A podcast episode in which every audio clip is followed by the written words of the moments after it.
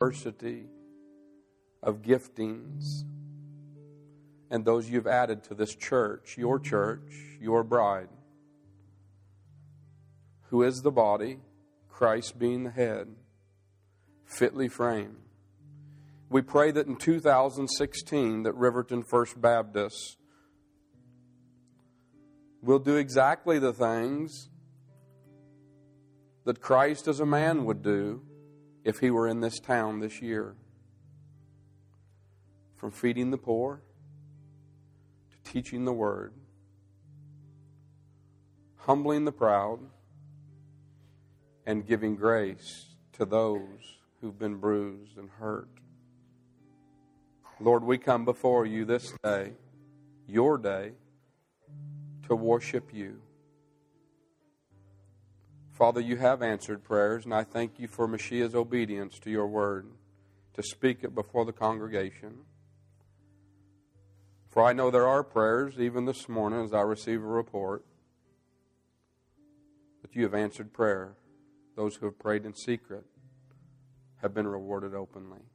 And there are others, and as they leave your church, your house, and your congregation today, believing, may they know that their faith in you, a God powerful, so powerful you could raise your own son from the dead, that this childlike faith could not only raise the dead, but give them new life. Will you send the Holy Spirit? He is the preacher.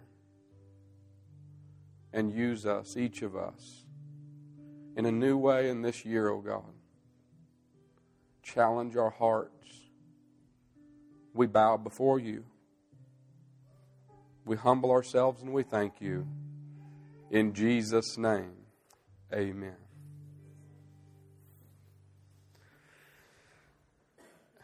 Good morning, church. Man, so nice. Julie and I were gone last week with the children and, and had an outing to Wichita, and we certainly missed you. It felt like we've been gone for a month anytime we're not here for one week, and it was uh, so good, all the good reports. And uh, I know you're an encouragement to Brandon in many ways as he is up there uh, starting a new work in Arma.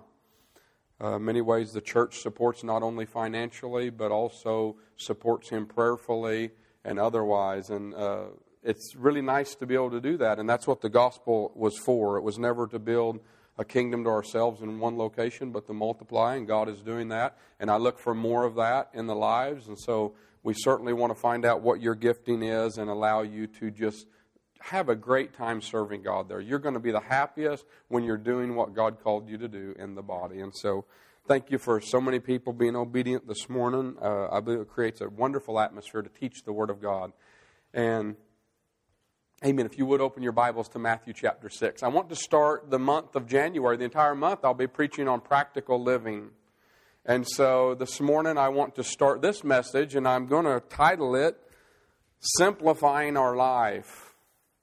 Living a Simple Life. Now, it's not as simple as you may think to try to live a simple life in our culture, but it's necessary.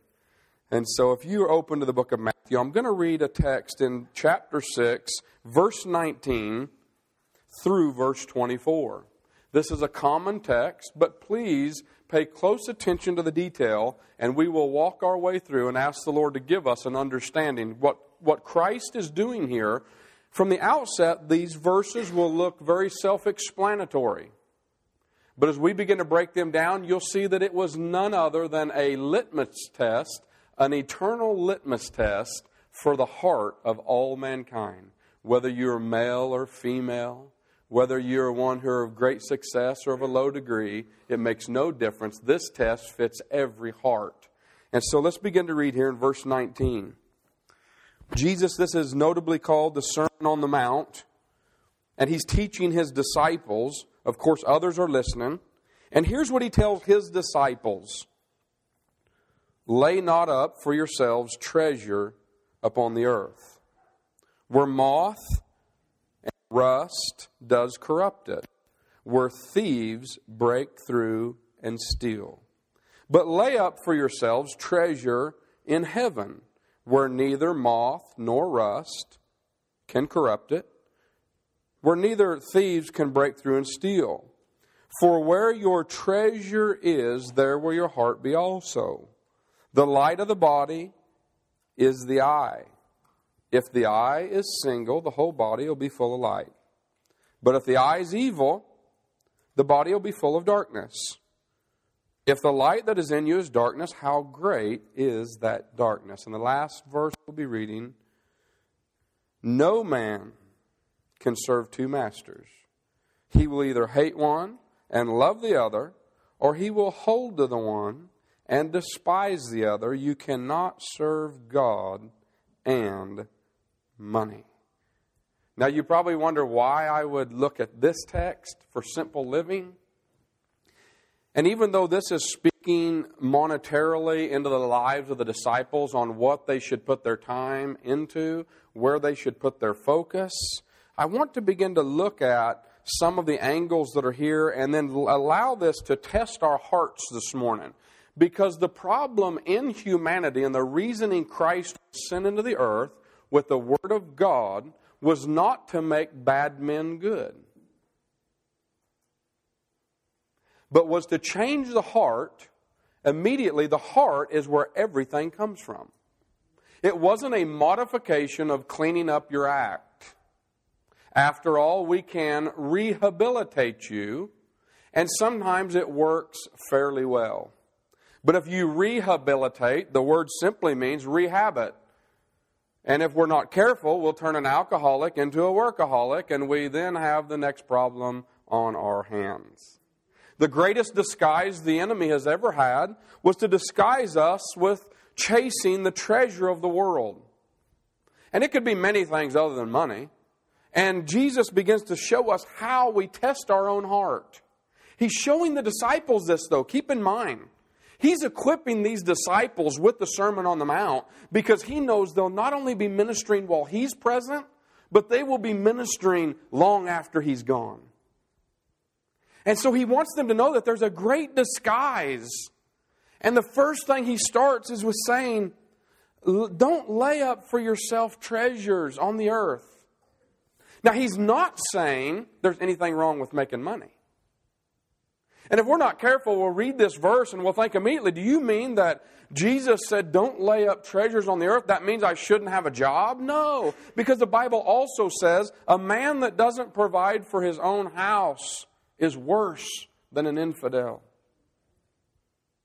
Proverbs, Solomon spoke very wisely of how you can be wise with money how you could be not slothful, not be a sluggard, and wake up early and work. And he used analogies of like ants and other things that work diligently. So Jesus is not saying that we cannot go have jobs and make money or have something nice. He's not directing us to depravity but directs us in the right direction so that at the end of the day, we have a life of simplicity which actually has meaning within itself, and there we find happiness of God and the true. You with me? Okay, let me get with you. Hmm. So, what can happen? It looks like this. I've spent a few weeks, probably two to three weeks, at just cleaning up the farm. And so this is, I was really thinking about the month of January, knowing to try to get very practical. And we've just come out of Christmas time, all the holidays, and we're starting New Year's. I'm sure there's some New Year's resolutions. I won't ask you what they are because I don't want you to feel bad if you don't keep it. Your New Year's resolution. I think the average life expectancy of a New Year's resolution is about three weeks. Okay, we won't talk about that again.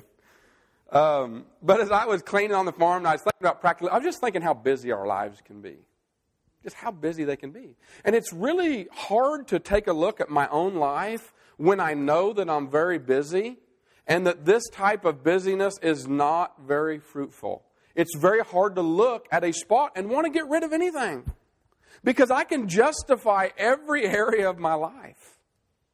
I mean, I can justify if I start thinking about in the last 18 months and we, you know, have been pastoring a church and it becomes more busy. And so that there's a little there's some time given there and so then there's some time that's taken away from other things and the one thing i noticed naturally at our farm was that just the farm wasn't where it needed to be I was too busy.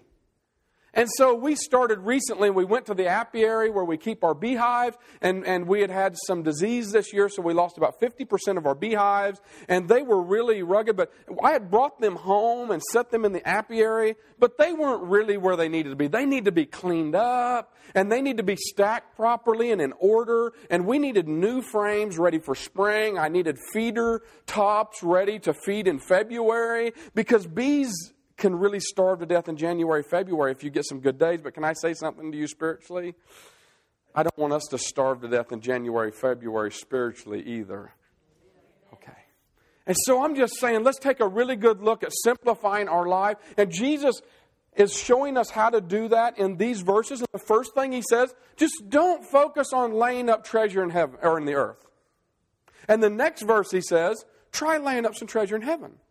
And so I think first we must look at the fact that there are treasures and the fact that the heart is going to pursue the treasure.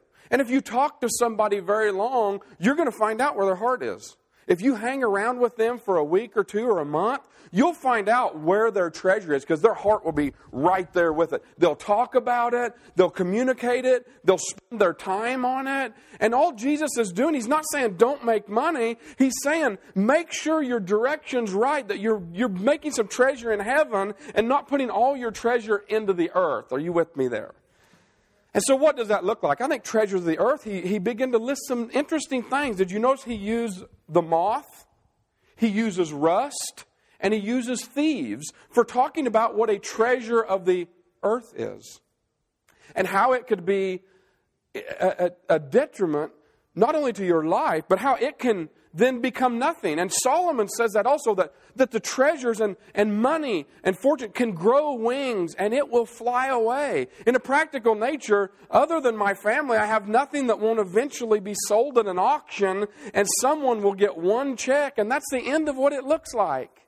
But yet I may spend most of my life pursuing. Now, yes, I want a home for the family and all these things, but sometimes in my busyness, I get a whole bunch going and become so unfruitful, I don't even know where I'm at. Is anybody out there feel that way? that sometimes, you know, I, I, justify it myself. I'm not pointing, I'm looking here, I'm looking in the mirrors, I prepare this message and want to just talk to you openly and honestly that sometimes my heart, my mind starts to drift off and think about just like my personal finances more than it needs to. And sometimes in my life and our life, and as Julie and I talk, and like, I, there's some wants, but there's all those aren't needs. And I need to really take a look and let, let the gospel balance like this is a treasure of the earth and I sometimes I start weighing. I don't want the weight of the scales to be all that I'm doing in life is building this huge weight of treasure in the earth because I know that it won't last. And he says, moth eat it. So we can buy the nicest of clothes, I mean the best of the best, and I have some suits. I'm actually happy to say this. My wife's smiling because you know what I'm going to say. I can still wear the suit I was married in. Now, I don't always tell you it was a little big on me when we got married. Nonetheless, uh, I could still wear the suit. But I say that to say this. Many of my suits, uh, as I used to travel, uh, boy, I was 20 years old one time. Right? Anyway. Um, um, but there's a lot of moth holes. We've noticed this. I don't. I never really see a moth. I mean, I don't go to the closet and like, oh man, did you see that moth fly out of there? I've never seen a moth fly out of my closet, but I can prove he's been there because I'll be like, what is that spot on my shoulder? The moth has eaten. And, and I know this is really elementary, but come on.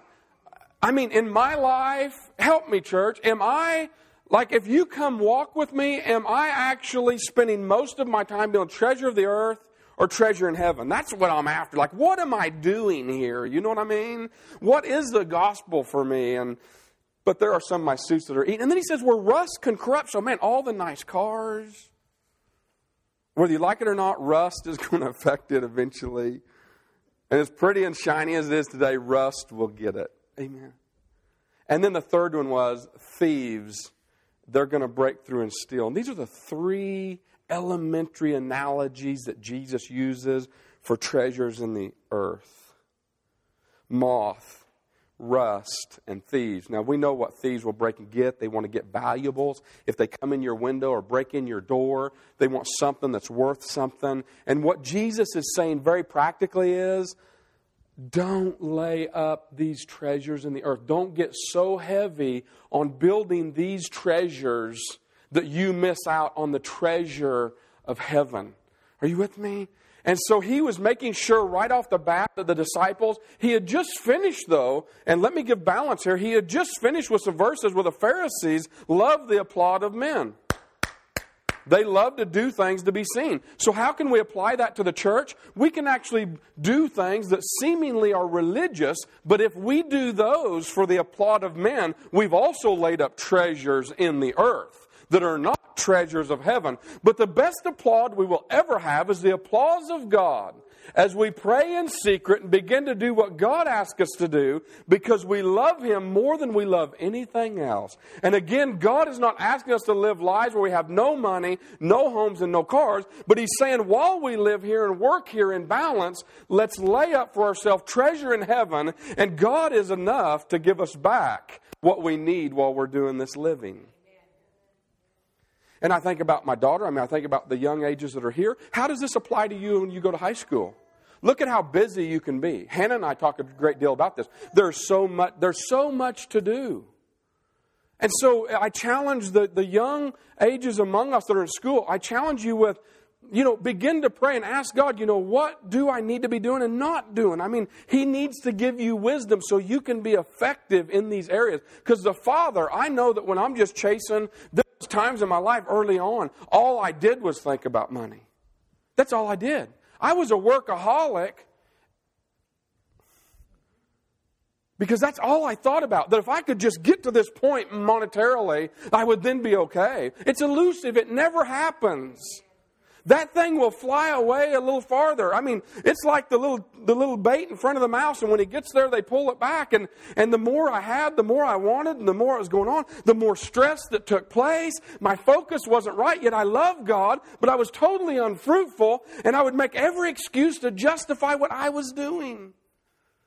Okay, let's keep reading.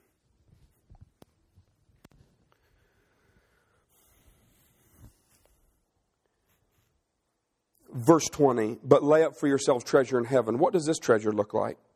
Giving. Do you realize when you give, and I mean like you're giving not only at the church, but you're giving to help somebody? Do we realize what this does where God's concerned? In Scripture, with Cornelius, God directly sent an angel for one purpose, and that was to let him know because of the way he treated the poor and gave to them, God had a memorial in his presence on his behalf, and that he would answer whatever he wanted to do. I mean, when you help somebody that's poor and in need, I said it in my prayer, but it, this is how the church should think. If Jesus, six foot or whatever he was, 2,000 years ago, was living today as a literal man in Riverton, Kansas, what would he be doing in Riverton? And, and whatever your answer is, that's what we should be doing.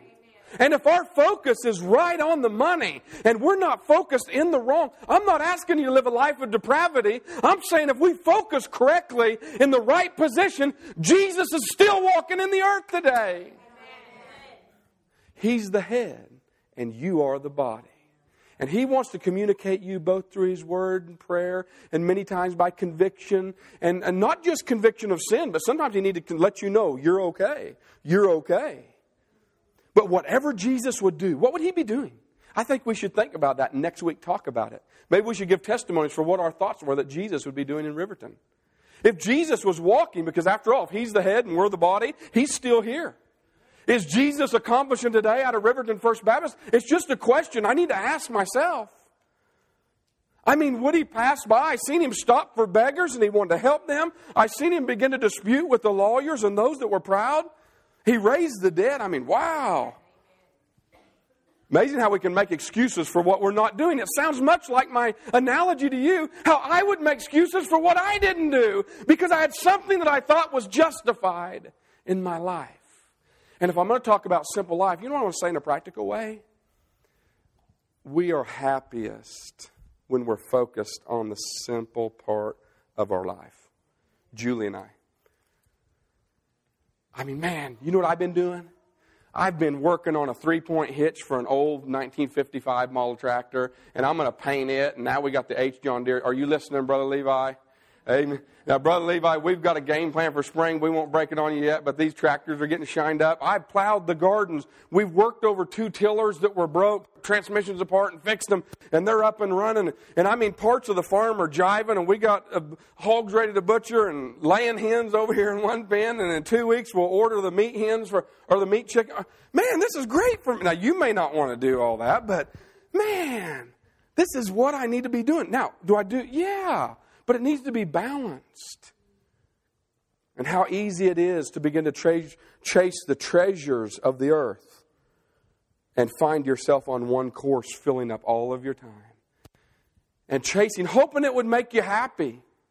But at the end of it, finding out there was simply no happiness at all. It was busy.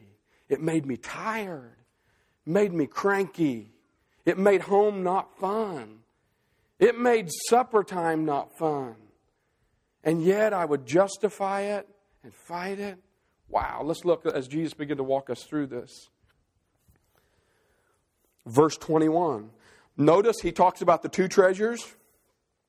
And again, the treasures of heaven, let me back up a hair. Your giving, your prayer, your fasting, your faithfulness. All of these things are treasure in heaven that you build up. Sometimes when you don't feel like doing it, but you do it because you know God asked you to do it. Sometimes there are responsibilities we have. I'm, I'm called to preach. Maybe you're called to do this and that, and you see different parts function in the church. When you do what God's asked you to do, this is the area where treasure is built in heaven. This is where a moth can't eat it, rust can't corrupt it, and thieves don't break through and steal. God's big enough to protect what you have built before Him. Amen. Now, next verse. Here's what he says. Look how profound this is. Where your treasure is, there your heart will be. He's going for the heart. He wants to know where is your heart. He's a heart changer. We know that all bad things come out of the heart and all good comes out of the heart. And when he converts someone and brings them to salvation, he changes the heart.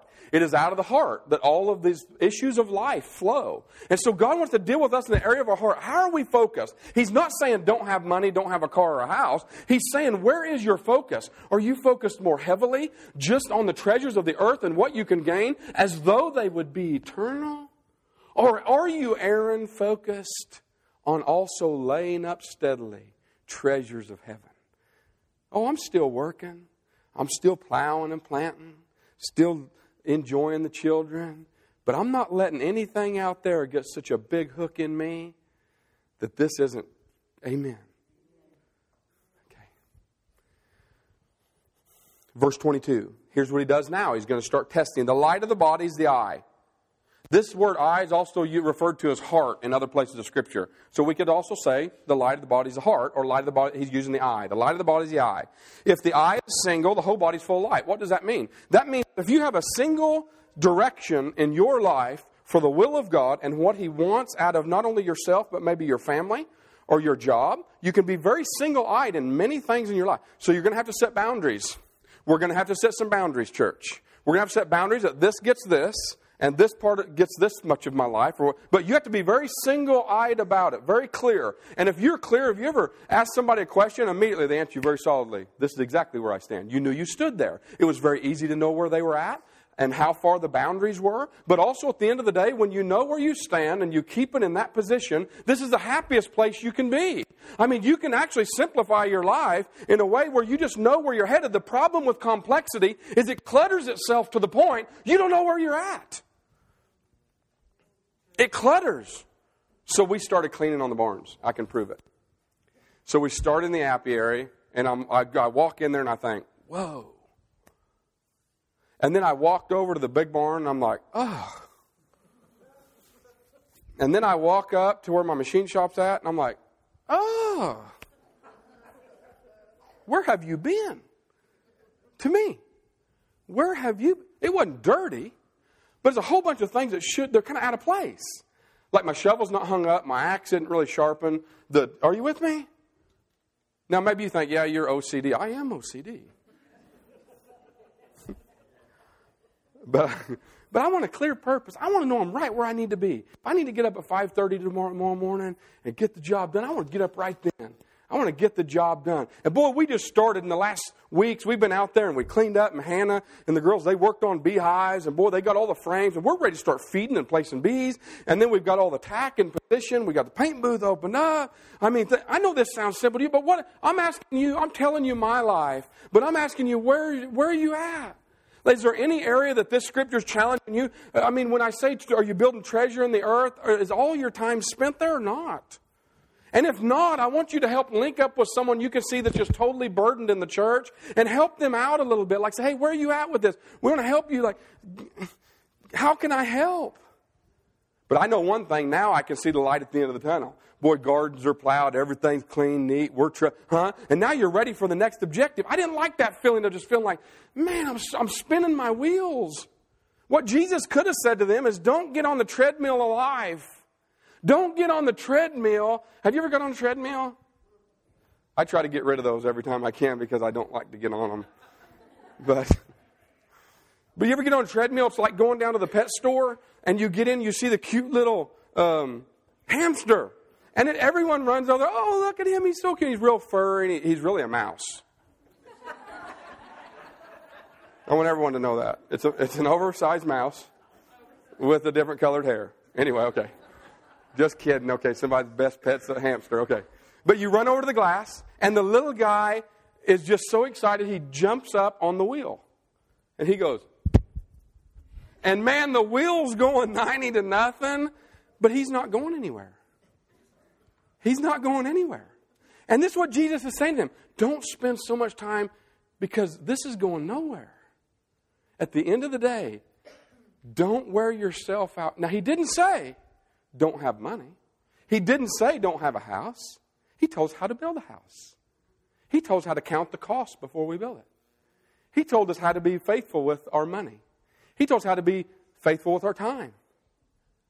Wow, it's really quiet in here. Everyone's like, whoa. I'm going to go home and plant my garden, right? and, and then he starts, so what he deals with, he shows us what the treasures are. And then he says, try your heart. He lets you do a litmus test yourself.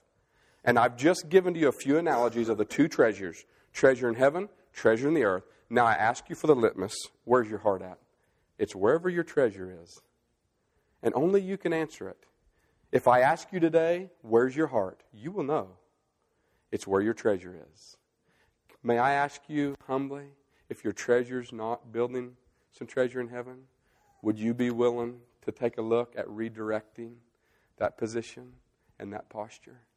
I'm not saying, and neither is the Lord, that you shouldn't be doing some things in the earth. I am asking you, where's your treasure? Now the litmus test is on. And as you begin to know yourself where your treasure truly is, because your heart is always on it, some of you are going to say, It's in the Lord. It's in what God is doing. It's in my time of prayer.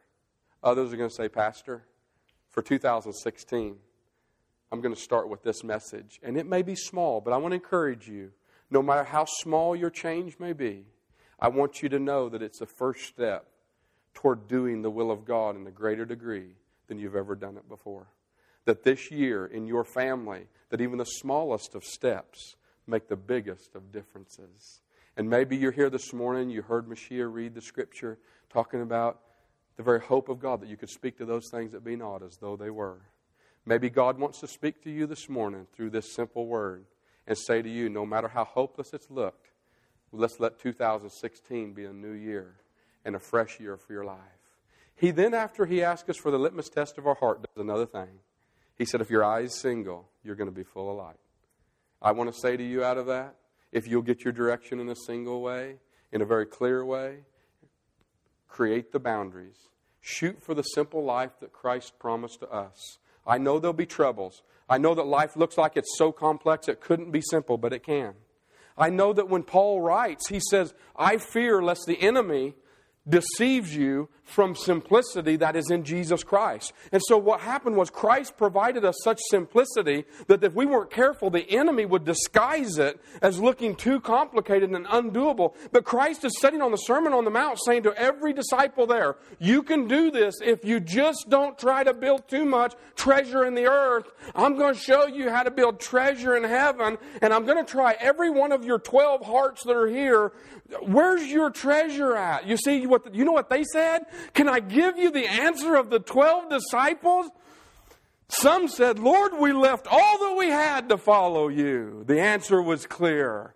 And maybe you didn't leave your literal house, but when it comes to your affections, your desire, your prayer, and your help for the one next to you, whether it be in your pew or the neighbor next to your house, you say, My affections are so toward you, this is always number one in my life. These are men who left everything. Their affection and their treasure was totally in heaven. And he teaches them how to give that single solidarity. Now, if you also make it very clear that the eye is single, you'll be full of light.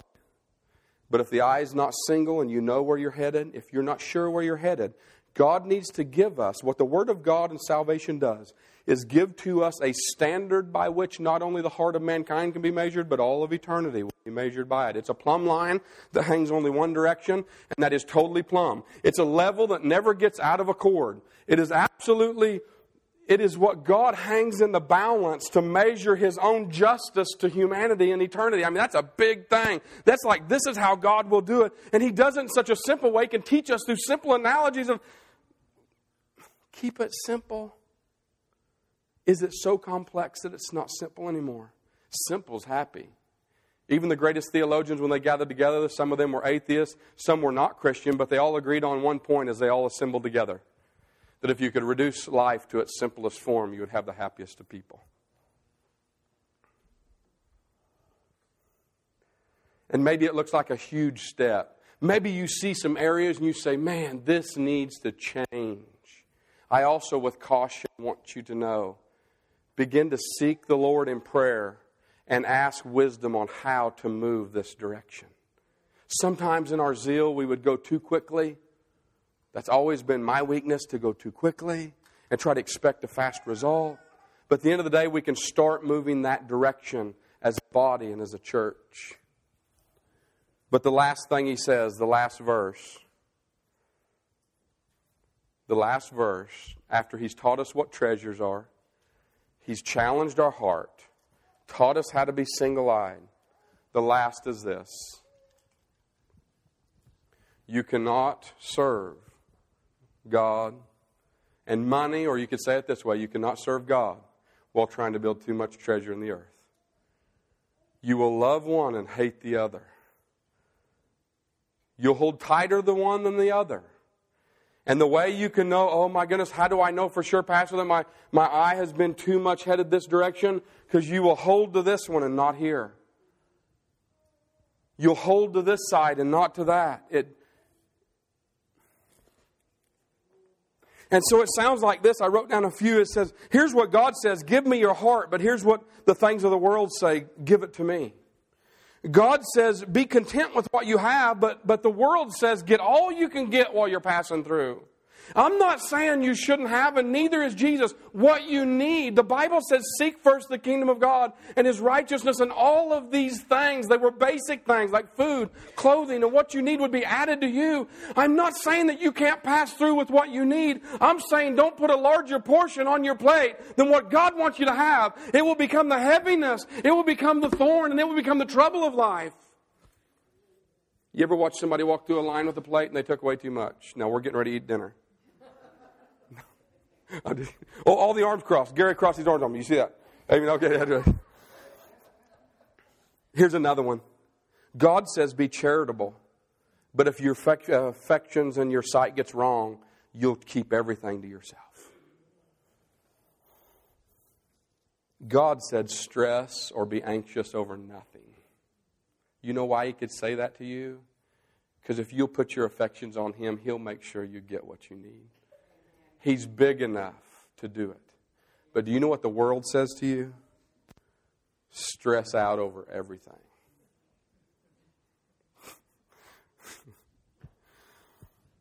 And I want to end, I want to read Timothy 6, if you would. You can write this down, but I want to read this to you. And please just listen and let this soak in. I'll be closing here. Paul writes to Timothy, and here's what he says If any man teaches otherwise and can, does not consent to the wholesome words, even the words of our Lord Jesus, and to the doctrine which is according to godliness, he's a proud, knowing nothing, and dotting about with questions and strife of words and envy and railing. And here's what he does. Please hear this as Paul the Apostle writes to Timothy. He's starting churches, he's an evangelist. He said, These are men who will, per- perverse men disputing. They have corrupt minds. They are destitute of truth. Now, watch what he said these men, the marking for them will be. This is Paul the Apostle writing to Timothy, and he marks those of a perverse generation. Here's what he says Supposing, he said, these destitute men, destitute of truth, will do this. They will suppose that gain is godliness. To get all you can get in this life is some form of godliness. And from such, he said, withdraw yourself. But godliness with contentment is a great gain. Godliness with contentment is a great gain. God can give to you what you need by pursuing Him first. Godliness with contentment. Are we content? I think that's the question of the text of Matthew. Are we so content with God being single in our eye, the affection of our heart, that He's all that we need? We know that if we pursue Him first, He's going to be enough. For we're brought nothing into this world, and it's certain we will carry nothing out. Having food and raiment, let us be content. Americans, I say this for podcast's sake food and raiment, let us be content. But they that will be rich will fall into the temptation and a snare, into many foolish and hurtful lusts, which drown men in destruction and perdition. For the love of money is the root of all evil, which while some coveted after, they have erred from the faith, and pierced themselves through with many sorrows. But thou, O man of God, flee these things and follow after righteousness, godliness, faith, love, patience, and meekness. Fight the good fight of faith. Lay hold on eternal things. Doesn't it sound like the Sermon on the Mount? Lay hold of them. Flee these and lay hold. Don't let this pierce you through. I didn't say you couldn't pass through with all that you hungered for, that God couldn't put a desire in your heart, but I did say don't fill your plate so heavy that at the end of the day there's no joy in your house.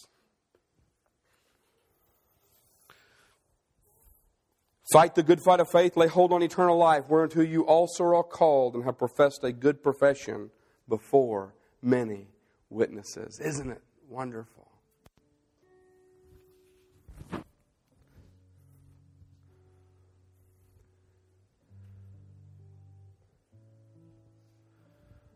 As I said, the illustration here is heavy on talking about money and things, but that's not all that's there. I've met those who love the applause of men, would rather ruin churches than see their own reputation tarnished because they couldn't stand to be applauded. This kind of religious living will never receive the well done of God. May I say to you, stick close to the Word of God in prayer Honor God even when it doesn't feel like it. And the well done that He gives you will be matched by no other in eternity. There's no moth, no rust, nor is there any thief that can break through and steal what you have given to Him. And God is not a man that He should lie, He's faithful and He's just. Maybe today, as you hear this message, it, it could work many different fronts. I'm asking all of us let's simplify. Let's just get single eyed about what God wants, not only at church as we serve, but at home and at work. And let's pray. Let's really make decisions based on prayer. That if God is challenging and leaving some conviction in there and it's still working tomorrow, just let God give you wisdom and only take the steps that He directs. The footsteps of a righteous man, they're ordered of God, they're ordered of the Lord. And we're asking you, Lord, today, would you order our footsteps? Show me how to walk. You see, for many lives, it may not take much of an adjustment. Just a small adjustment makes such a difference. It just took a little bit of cleaning, a few beehives stacked, a plow put on a tractor, and next thing you knew, your farm is all ready for spring. So then, yesterday, you get to cut wood with your 14 year old boy and chase squirrels around the, the, the wilderness and go home and say, It was a good day. It was a good day not because of anything the world had to offer, just the simplicity of living life and being where God asked us to be. Every person here can do that. This is the first week of a new year. Sunday mornings and Sunday evenings, I hope some of you and even all of you would come back this evening. We're going to be preaching. We'll do a Bible study this evening. It'll be practical living all the month of January. We're going to deal with stress and issues you're dealing with at work, and we want to give you answers out of the Word of God. We like that sound. Amen. That's a sound we like right there. World War II, the number one thing the men who were defending our country missed the most was the cry of a baby. The cry of a baby. Amen. And there's uh, thousands of churches across this country that love to hear a baby cry this morning. And make sure you see Abel's little tie before he leaves now, because he, amen. If you would stand to your feet as we worship. If you want to come forward, you can, but you don't have to. I want to offer that to you. I will tell you, just this morning I received a report, and it does make a difference as we just come before God and say, Lord, I believe your word. Maybe in your life you're asking God for that kind of help, or you think, man, I've just been so busy or my eyes not been single. Preachers, you spoke. I was challenged. And I want to walk forward just to say to the Lord, Lord, I need you to direct my path.